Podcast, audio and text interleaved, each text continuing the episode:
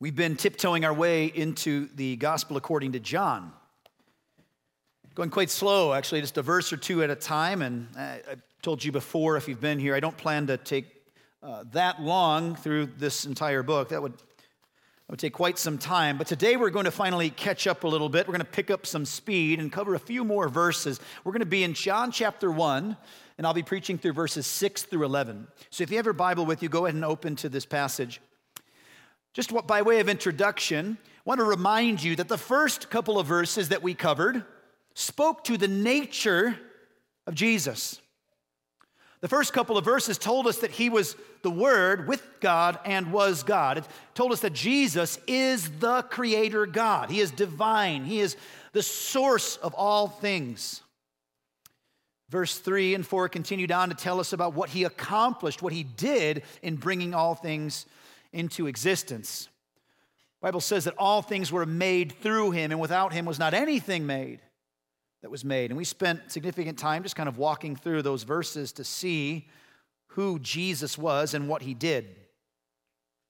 Today we're going to pick up on a, a, a passage that kind of switches gears slightly for just a moment to focus in on another character who's not Jesus to focus in on a creature rather than the creator. And that's how we're going to start seeing the Apostle John, as he's writing this account of the gospel, uh, bring us into the story of Christ in this world. So I'm going to read verses 6 through 11 out loud and ask that you follow along. I'm going to pray, and, then uh, the goal is to go back through a verse or two at a time, and hopefully we can be well served by that pace.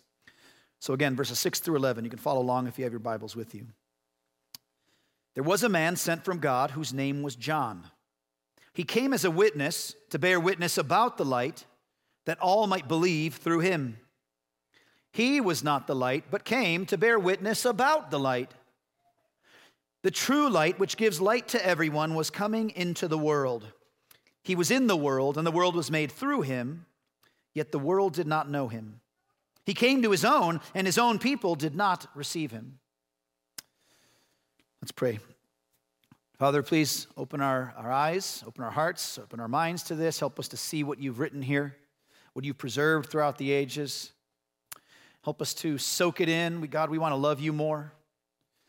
We want to understand your word. We want to be able to apply these things even tomorrow morning. And so, uh, God, please do a, a, great work in us. Help us to walk away uh, more edified uh, in our life because of what we're learning here through John chapter 1 and draw to mind all the application you want for us to have as a result of this teaching. And we pray this in Jesus' name. Amen. Back to verse 6 and 7 again. There was a man sent from God whose name was John. He came as a witness to bear witness about the light that all might believe through him. As I said before, the first five verses told us all about Jesus and him bringing all things into existence. And here we see another figure enter into the story. There was a man sent from God whose name was John. Now, if you were with us a few weeks ago when we started this gospel journey, you might remember that I had said then that John, who's writing this, is John the Apostle. And the Apostle John, as he's writing this down, uh, never refers to himself by name. Here, he's talking about a different John. He's talking about John the Baptist. That will become very clear as we continue through this chapter. In fact, as we get farther and farther into the chapter, we're going to get more and more familiar with John the Baptist. So, a lot about him, who he was, what he does, uh, we're going we're to wait to talk about when we see um, him unpacked a little further. But this is John the Baptist. He was a cousin of Jesus on his mother's side. You might remember that Mary uh, the Virgin Mary, who gave birth to Jesus, Mary was a, a cousin, a relative to Elizabeth. And Elizabeth gave birth to John, who'd be John the Baptist, about six months before Jesus is born. Jesus even says this about John the Baptist later in his life. He says this in Matthew chapter 11 Truly I say to you, among those born of women, there has arisen no one greater than John the Baptist. That is high praise, especially from the mouth of Jesus. There is no one greater than John the Baptist, he says, of all mankind. born from woman. That's a pretty profound statement for Jesus to make. This John the Baptist was sent from God. You see, there was a man sent from God whose name was John. In fact, his coming, his, his being sent, was prophesied in the Old Testament. In other words, this ought not be a super surprise for John's readers, the apostles' readers. Not only might they be familiar with the character of John the Baptist in their lifetime as they're first reading through this gospel account, or perhaps just before their lifetime, but also if they're Jewish, they might know that there was a prophecy in the Old Testament saying that there would come a forerunner somebody preceding the coming of Christ who was sent to prepare the way for the coming of the Lord.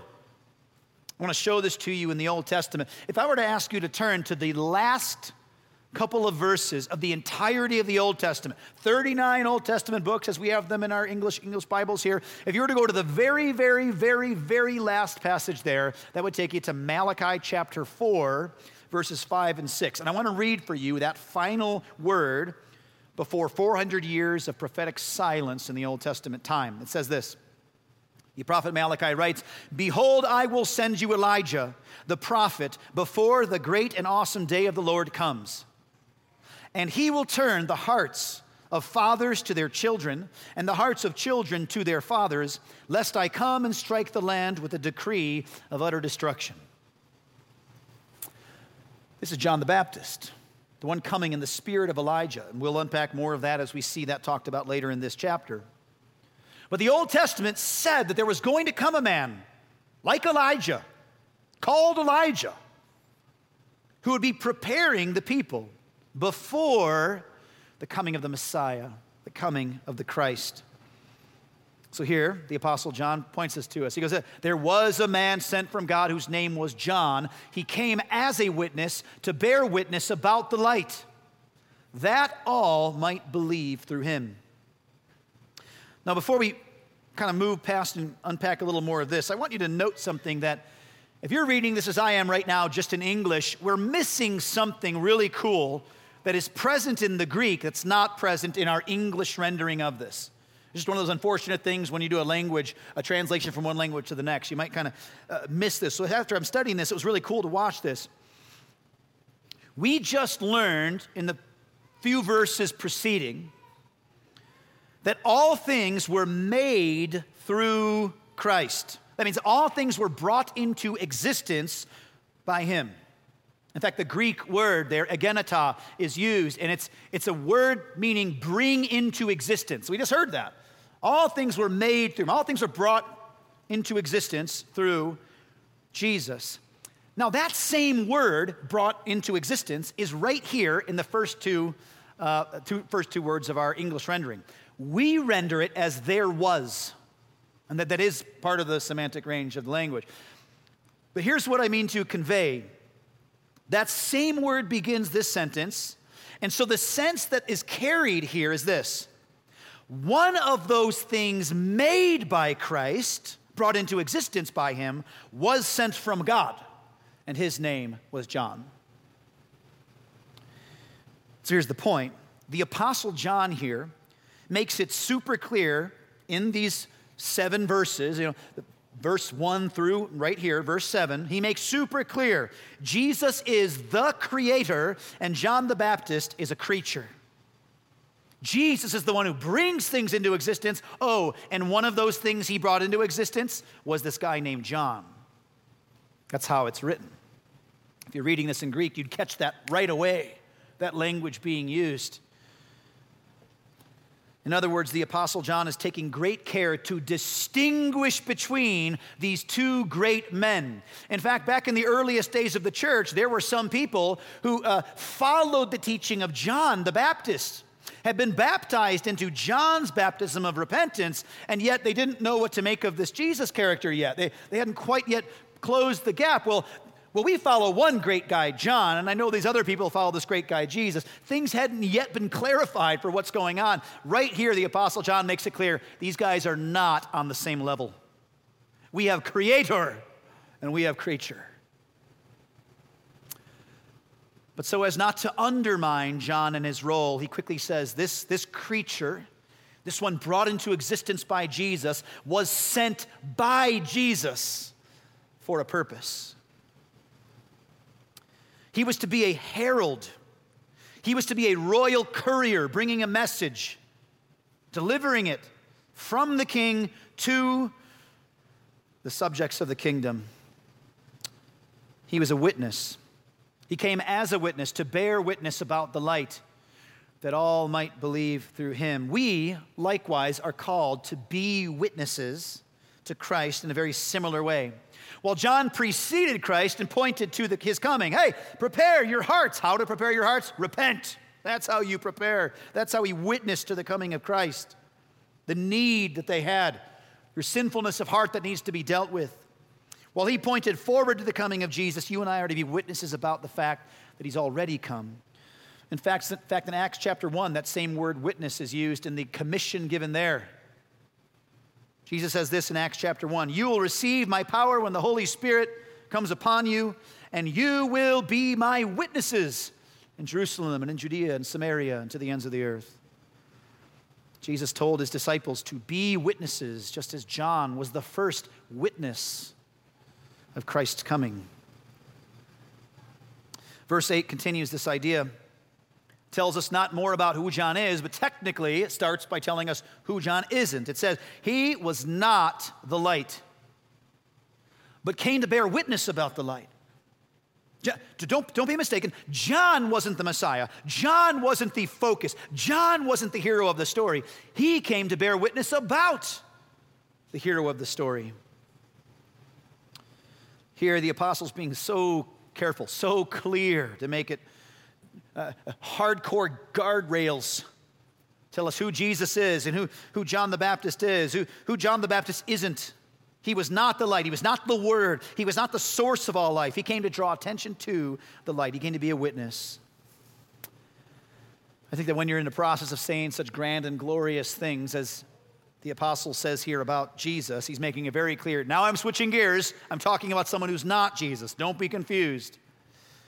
It's an awesome guard that was his purpose, not to make much of himself, but to make much of Christ. Not much of self, but much of Christ. And here is a simple yet critical imperative we can take away. This is just a statement being stated about John the Baptist and about Jesus, what John came to do. But an imperative nonetheless we can draw from this make much of Jesus, not men. Make much of Jesus, not men. I quoted for you Matthew chapter 11 a few moments ago, where Jesus says, The greatest man born of woman was John the Baptist. And what did he do? Made much of Christ. Made less of himself, more of Christ. We'll see that even as we continue on learning about him in this chapter. But we must make much of Jesus and not men. And this is one of the things that is so distasteful about the recurring issue of idolizing or venerating religious leaders. And this is an issue that goes all the way back to the ancient days of humanity and persists even until today. We can see as we look back into a different, uh, different of the Christian, the Abrahamic faiths, those who draw upon the Bible and point back to their roots, saying that they're, they're of Christ. We see veneration of popes, we see veneration even of saints. There, there are whole millions of Roman Catholics today who point back to past Christians and pray to past Christians because they make much of man. And we must make much of Christ. In fact, this is a problem even in the days of the Bible. In 1 Corinthians chapter 1, we see the people there kind of puffing out their chest about who baptized them. Well, I, you got baptized just by Peter. I was baptized by Apollos. Well, I was baptized by Apollos. And there's this arguing going on about who was baptized by a greater person. And it's folly. We ought not do that. It's a warning given to us in the scripture to not make much of men to make much of God. And John the Baptist makes much of Jesus. We can see this warning of past Christian history of the veneration of popes and of saints. We see it around us here in Utah and the, the, the, the idolizing and almost worship of, of Mormon prophets, present and past. If you're from a Mormon background, you, you know what I'm talking about. Because there are people today, even in our state, in our neighborhoods right around us now, who make more of man than they make of Jesus. More of guys like Joseph Smith and Brigham Young, even if not modern prophets, past prophets. In fact, it's not an uncommon thing that when I've talked to people on the streets and uh, found someone from a Mormon background and trying to explain some things about the Bible and how important it is to see who Jesus really is, we might make statements to the effect, you know, Joseph said this thing and Jesus taught an opposite thing. If you ever see one person teach something contrary to Christ, and you see the clear demonstrable teaching of Christ, which should you follow? Easy answer for us. Make much of Christ. Submit to Him, not to men. But as a Protestant, as an evangelical, today we, we can't merely point the finger at everybody else. We have our own celebrity pastors.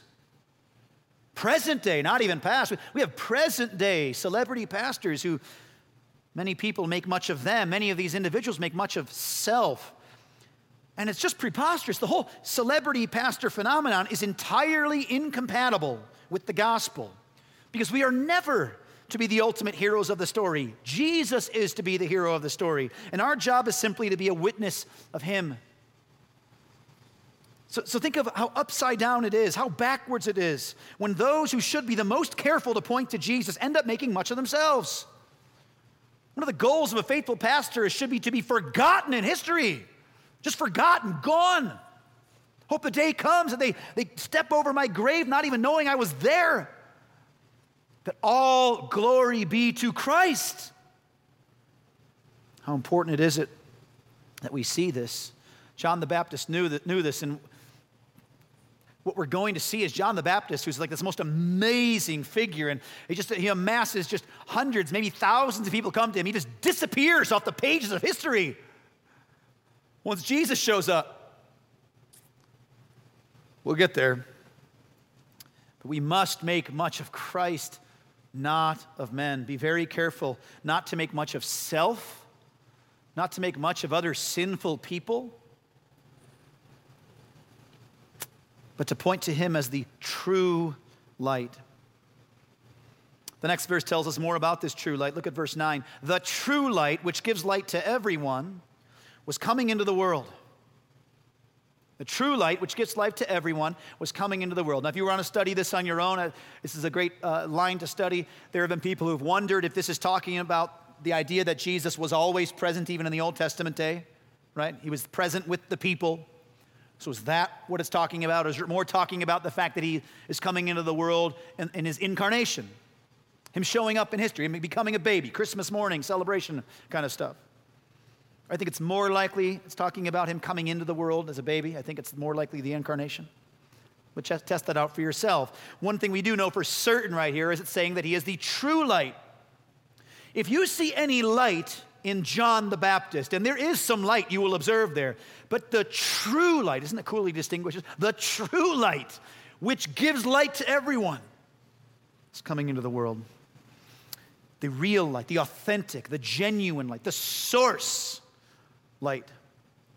Uh, you might have uh, heard this illustration used. There's Christian songs throughout history, even modern, modern ones that use this illustration. I've seen poems and uh, little isms on uh, placards the Christians have. I think this is a helpful illustration to picture the sun and the moon. There's, there's, a little bit of a breakdown of that in the Bible as well about the idea of two different kinds of glory here. That the sun actually gives off light, it is the source light.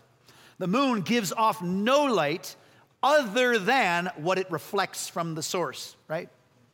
It's a cool illustration. It's a wonderful thing that the Lord hung in the heavens, that in the darkness, what gives light, you can, in fact, on certain nights when the moon is bright enough, you can read a book to it. But you and I know that the moon doesn't provide light as a source, it reflects the light of the sun. And in many ways, that's how we are to think about the light that we reflect. Christ is the source, He alone is the true light. John the Baptist was not the light, Jesus was. And what does it say about this light? The true light, which gives light to everyone. Everyone. What does that mean? Everyone. All people.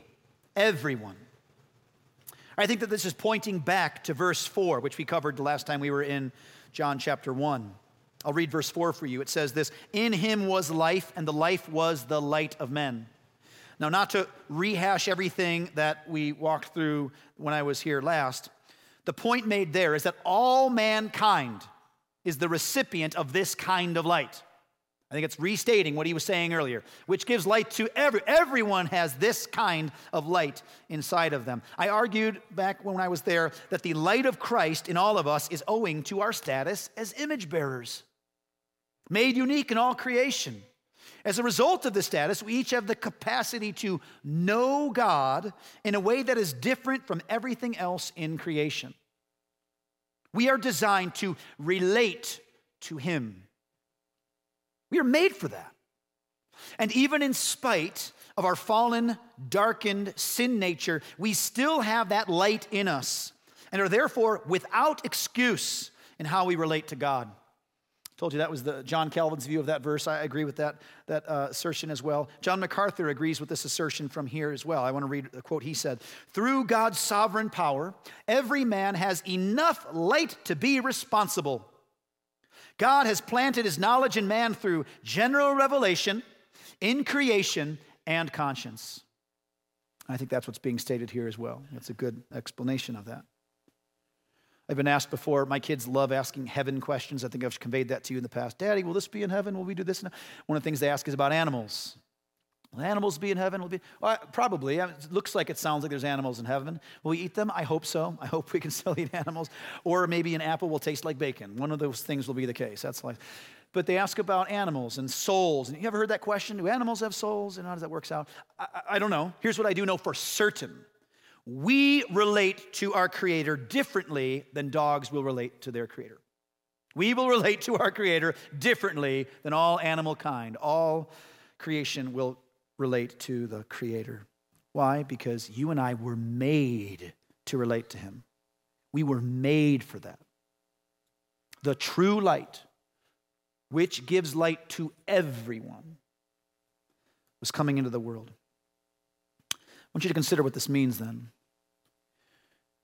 When a person resists Jesus, he resists the very thing he was created for. In other words, when we give the gospel call, when we call out for a person to repent of their sins and turn in faith to Jesus, we are not calling them to run counter to what they were made for. Hey, I know you're designed for this thing. I want you to operate distinctly from what you're made to go do. Do something counter to that. I know fish were made to swim, but I want fish to fly instead. No, no, no, no. In fact, I want to say it like this I think this is a true statement. It is entirely natural, it is entirely natural for humankind, natural for people to believe in the supernatural. It is entirely natural for people to believe in the supernatural. We've talked about this before. This is exhaustively and universally true. You cannot find a group of people that has ever existed in any tribe, uh, in any jungle, on any island who has no acknowledgement of the supernatural. Doesn't exist. Why? Because it's nature, it's built into us. Literally, we came from the supernatural and we crave to know the supernatural. We are made for it. And so, if a person is to say they're an atheist, first of all, I don't believe people who say they're atheists most of the time. I don't think a person can really be an atheist. Everyone has a God. Maybe it's you. Maybe you're the God, but you have a highest authority. But if it is possible for a person to genuinely disbelieve in anything supernatural, that would only be because they are several steps deep into the wrath of God delivered as expressed in Romans 1, given over to a debased mind. They have suppressed the truth so much that they actually do believe that there is no God. This would be almost like the person who says, I believe I'm an orange. And you'd go, the only way a person can actually believe that is if their mind is so debased that maybe they actually do believe it. Because we were created to relate to the extraordinary, the supernatural, the divine. We were created to acknowledge and relate to God. So the apostle here is reminding us that the Word that gave life to all mankind, who is the light in all image bearers, that light was coming into the world. Verse 10 continues He was in the world, and the world was made through him, yet the world did not know him. He was in the world, and the world was made through him, yet the world did not know him. Jesus, the Word, the true light, was in the world. The world that he created, he also visited.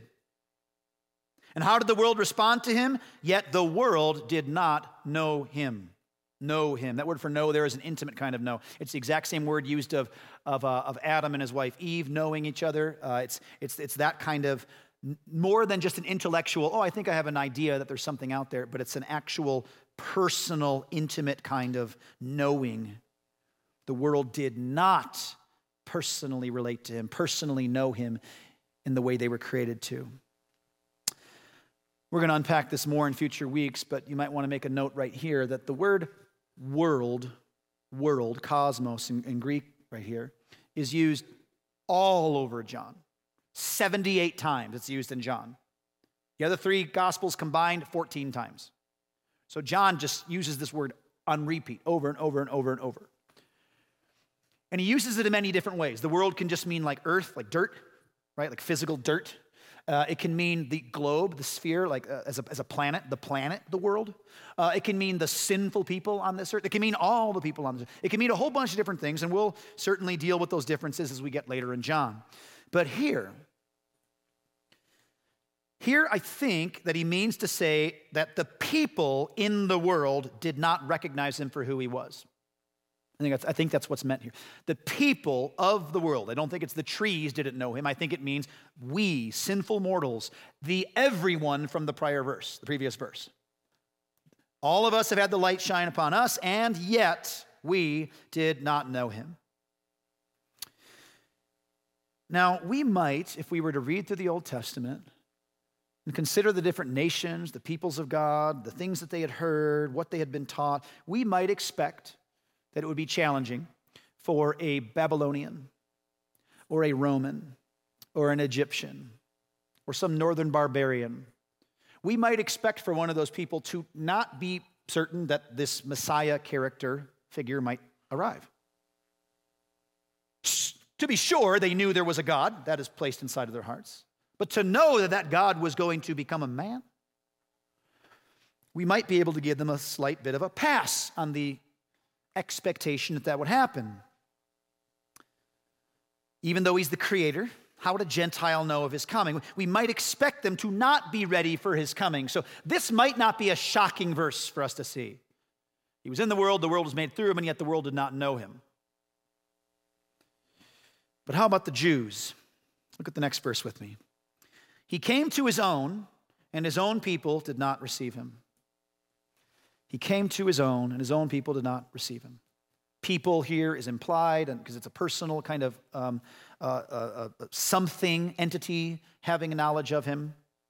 Probably talking about the people of God. In fact, almost all commentators are in agreement on this one. Uh, few few variations, but this is the Jews. Jesus came to the Jews, his own people, his own people. They did not know him. If you don't know this already, it might be helpful to just quickly understand the Old Testament is written to tell us the story of the Jewish people. It's like why it's there. It tells the story of the Jewish people. This matters to us, okay? But it's really of all humanity, of all the people that lived all over the globe, it hones in on a single people group. And it kicks off in the first book of the Old Testament of Genesis to quickly get to the person of Abraham, who God selects out of all mankind and says, through this guy and his descendants will come the offspring through whom all the world will be blessed. Through this Abraham guy. It'll be through his descendants who will be the Israelites, the Hebrews, the Jewish nation will come from Abraham. Right out of the bat, early on in Genesis, he calls this guy, Genesis chapter 12. From that point all the way to the end of the other 39 books of the Old Testament, of the 39th book of the Old Testament, it's all talking about these Jewish people. And the only time we even see other nations talked about is when they happen to interact with Israel. That's why, because we're honing in on this people group, a promise was made that God would bring a Messiah that will save the world, and he'll bring the Messiah through that line. That's why history had to focus in on that people group. And so Jesus does certainly come through that family line. He comes from Abraham. He comes through that line of the, the 12 tribes of Jacob. He's, he's, he's the, from the tribe of Judah. He's, he's, he's, he's of the pedigree of the Jewish people. They still existed. They, they still knew who they were. They still knew that, uh, you know, what tribe they were from. And all of that was still present back there in this day prior to the first century AD. And Jesus arrives in that time to his own people. They didn't receive him. Now, you might know this, but how is it that God spoke to his people under the Old Covenant and the Old Testament? Through prophets. Every book of the Old Testament was written, recorded, or preserved by prophets, prophets of God. In fact, Hebrews chapter 1 tells us this long ago and many times in various ways. God spoke to our fathers, our Jewish fathers, by the prophets. And so, not only were the prophets in the Old Testament, but John the Baptist, who we just heard about. John the Baptist was the final pre Christ prophet, pointing to his coming. Matthew 11, 13 even says, For all the prophets and the law prophesied until John.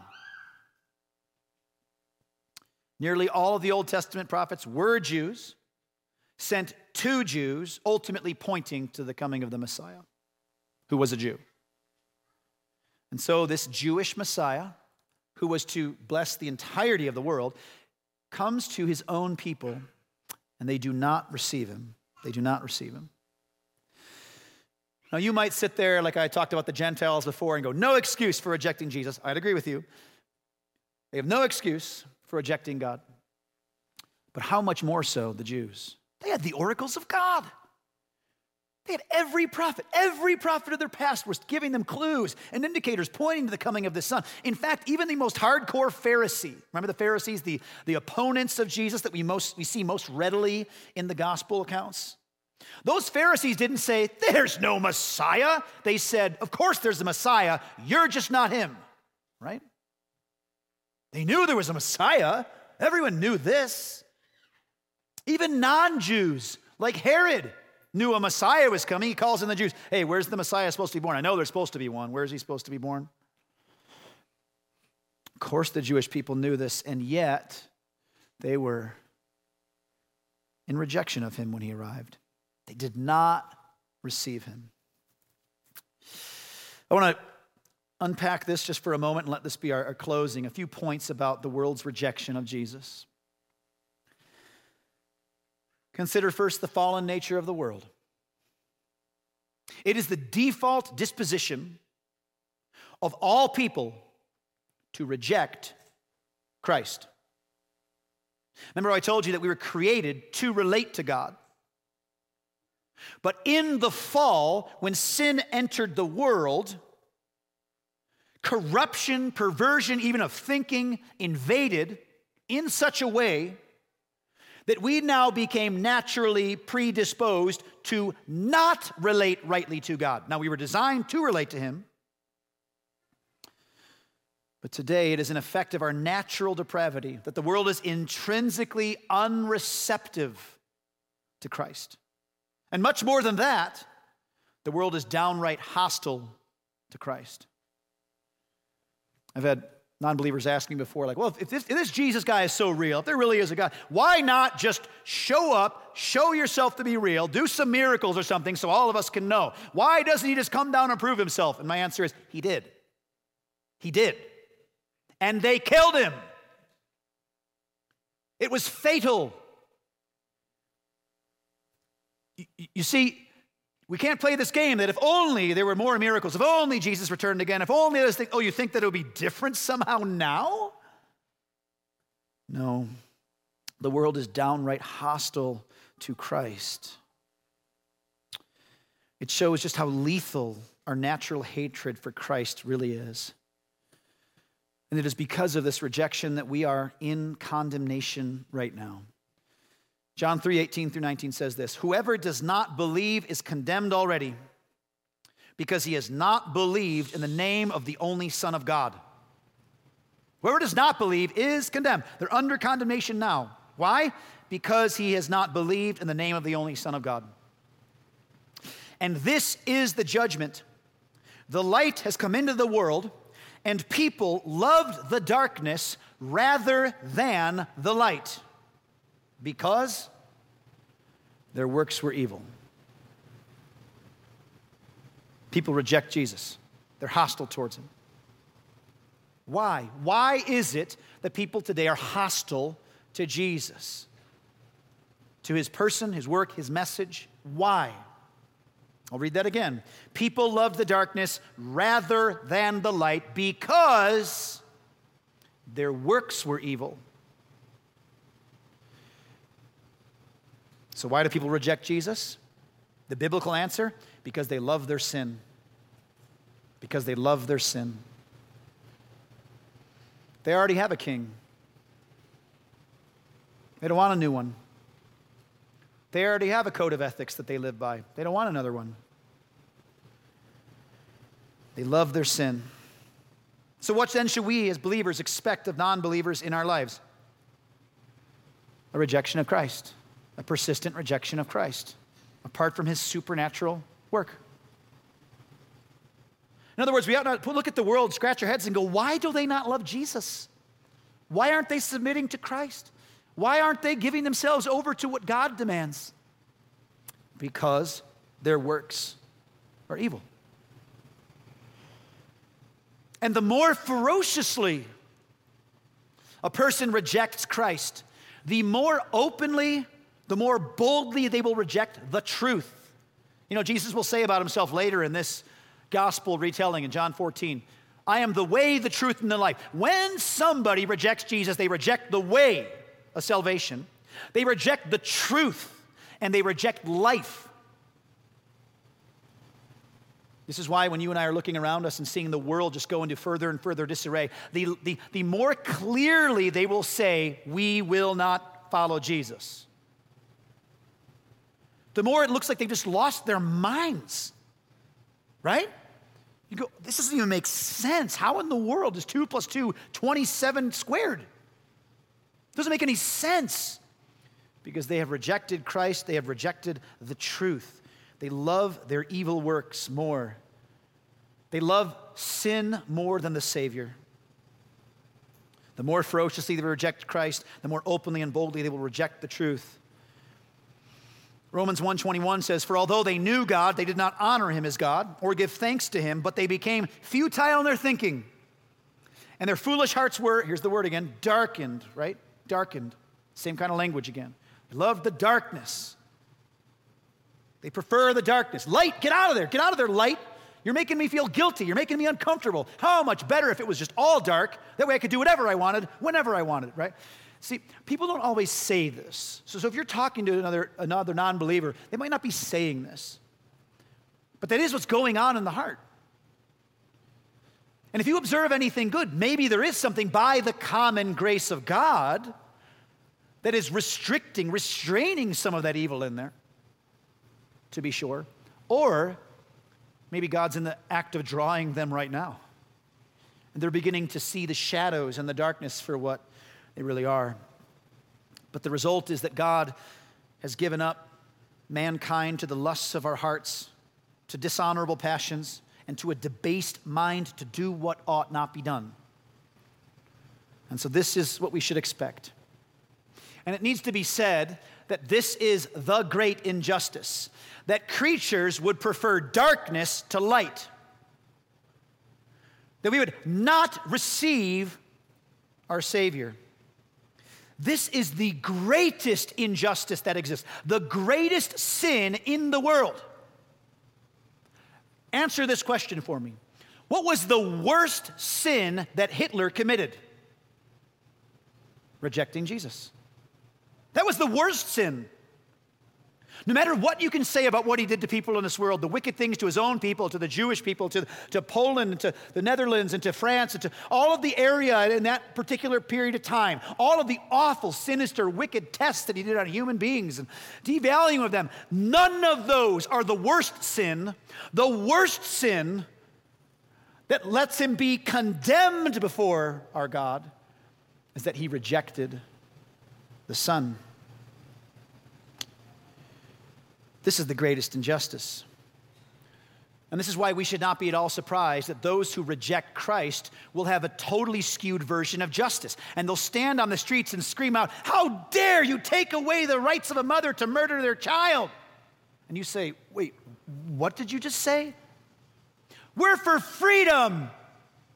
We're for good and light. So kill your babies. Uh, and you say, What? How in the world can that be justice? Because when you have forsaken the truth and boldly and ferociously rejected Christ, that will come out in everything else that you think.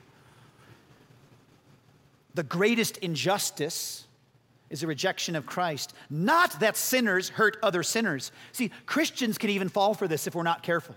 The greatest injustice that exists is not that people hurt people, but that people reject Christ. That's the greatest injustice.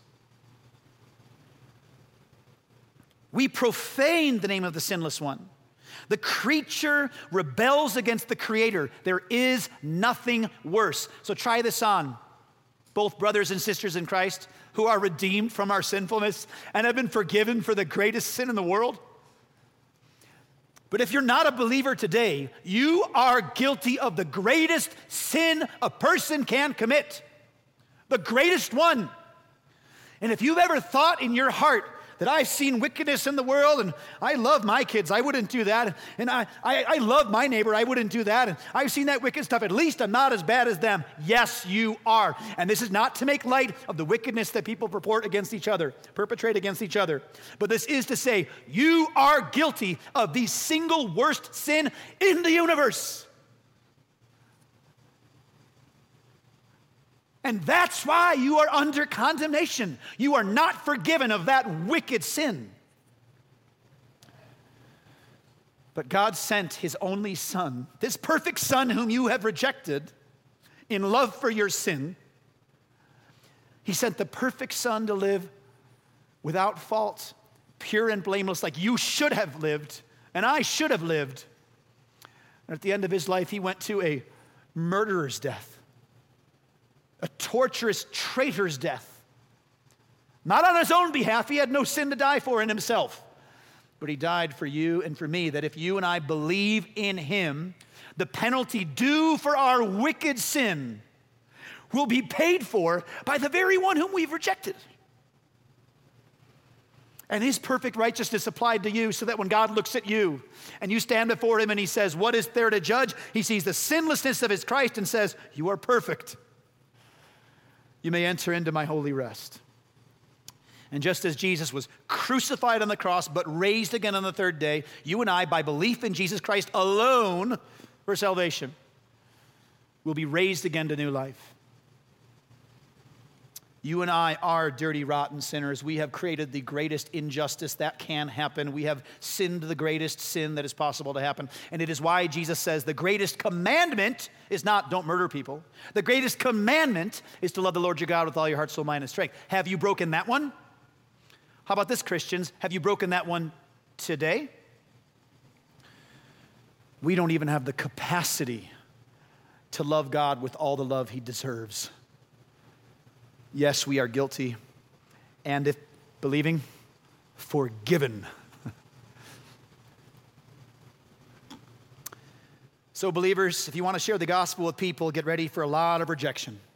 Because as the world rejected Christ, so they will reject his witnesses. Expect the world to resist Jesus and hate that most wicked sin the most. I said this before, and we all need to know this. We must hate our sin first and foremost. It helps, it fuels compassion in us. In fact, if you struggle with waking up in the morning, checking out the news cycle, and being filled with rage again, first of all, you probably need to just, if you can't handle it, turn that off. Go to God's word, see the truth about your wicked heart and the forgiveness of sins that you have because of Christ, and step into the rest of your day with gratitude and compassion. And of all the sins that you rightly do observe in the world, hate rejection of Christ most. But, believers, what does it say about us? We must be warned by this kind of thinking as well, because there is still darkness in our flesh. There is still darkness in us. Romans 7:18, Paul says, "For I know that nothing good dwells in me, that is in my flesh. And while you have been made a new creation, you still wear the, the clothing, the robes of your old self, sin, has not been entirely shirked off our shoulders and won't be until we die. This means that you and I are going to struggle with sin. We're going to deal with sin on a daily basis in our own hearts. That Paul, the apostle, at the end of his life can say, I'm the chief of all sinners. We must expect our flesh to resist Jesus. We, even as believers, because of our flesh, are still naturally inclined against truth. Our only hope is that the Spirit will enlighten us through sanctification and we've got to inspect our hearts to see if there are still some lies remaining, and we should expect to find them. Don't you know that there is still darkness there? It needs to be confronted. You need to expect to be challenged by it. Christians, you need to get very familiar with exposing your sin to the light. You need to get very familiar with the experience of finding yet another area where you're imperfect. Oh, I thought I had that one down. What? Here we go again. If you're a parent and you've ever cleaned up the basement, come upstairs, you know that two minutes later when you go back down and see the mess again? I just, just cleaned up down here. That's what it's like in the life of even a believer. We deal with sin, the next morning wake up again, all over again. My goodness. Because you and I are still in the flesh and we must battle against it. We must expect that there's darkness in our behavior and even in our thinking. I've seen believers be firmly but gently admonished about a particular issue or something, and then watch the pride take over again. Whoa, whoa, whoa. Are you saying that you think it's possible, possible, that that area of my life is imperfect? Excuse me. Right? brothers and sisters, we push back against this and go, now you might be wrong, but shine that little light on my, my heart here, my, my, my actions, my behaviors, my thoughts. Show me if there's any darkness in me. Is that not what heroes of the faith do, like David? In Psalm 139, search me, O God, and know my heart. Try me and know my thoughts, and see if there be any grievous way in me, and lead me in the way everlasting. Awesome lines. He's not saying, Listen, God, I've been through a lot, I've gotten all that out. He's also not saying, God, I know exactly the problems I'm dealing with. And he goes, No, no, no, no. I don't even trust my faculties to search my own heart. So you do it. You do it. You do it for me. You expose the darkness because I, I can't even do that in myself. I oftentimes say that because sin so corrupts our minds, we should expect that even our faculties have been so perverted they need to be restored. In other words, to say it this way, you should be very skeptical of whatever truth claims you once held when you were an unbeliever that you still hold now as a believer. Be very skeptical. If you held to a worldview idea, if you held to a truth claim, it is possible that that's still true by the common grace of God but be very cynical. If the whole world who hates Christ and is still in an active rejection of him agrees with you on something, be worried. Why is everyone agreeing with me here? Something's wrong. I don't like this. I don't like this. I think we need to get used to that feeling. Now, now again, by the common grace of God, praise the Lord, there are plenty of things that I'm betting most of your neighbors in your neighborhood will agree that theft is bad that murder is bad. Now, whether or not that's always applied consistently is a question. But that's by God's common grace. But be skeptical of those things. Search out your heart. You must expose and eradicate sin in your life every morning, every night. I know that it is possible for a non believer to not prefer the consequences of their sin, which looks kind of like repentance, which looks kind of like grief, but the Bible would call that worldly grief that produces death. So, what's the difference then between a regenerate person who sins and an unregenerate person who sins? A Christian who sins and a non Christian who sins? Because if there's darkness in both of us, then, Rich, what's the difference? Well, at least this, not to mention your salvation. The unregenerate person, the non Christian loves their sin, but the Christian hates our sin. We hate our sin. This is why, if you've ever met with a believer and you're talking about sin, you just watch them just like burst into tears. I hate this.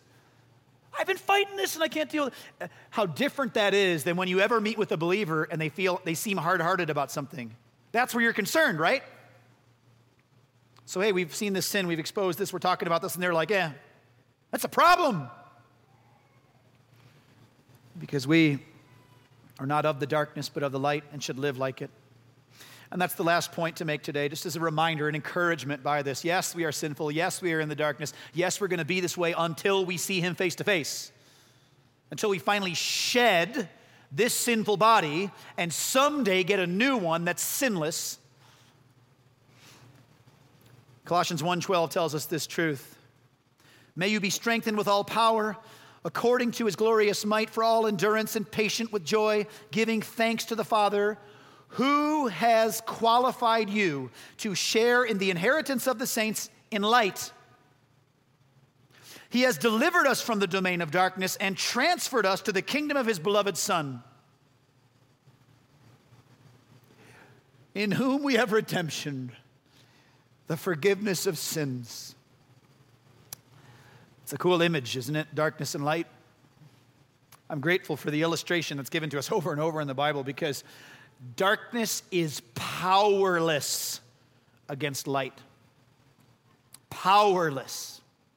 Have you ever turned on a light and that, that worked, that turned it on and the darkness pushed it out? it doesn't work. Because wherever light shines, darkness is destroyed. Brothers and sisters, you and I have been given this victory. We are to seek it we are to cry out for it. We are to align our lives in such a way that we are held accountable by brothers and sisters to eradicate any last vestige of darkness.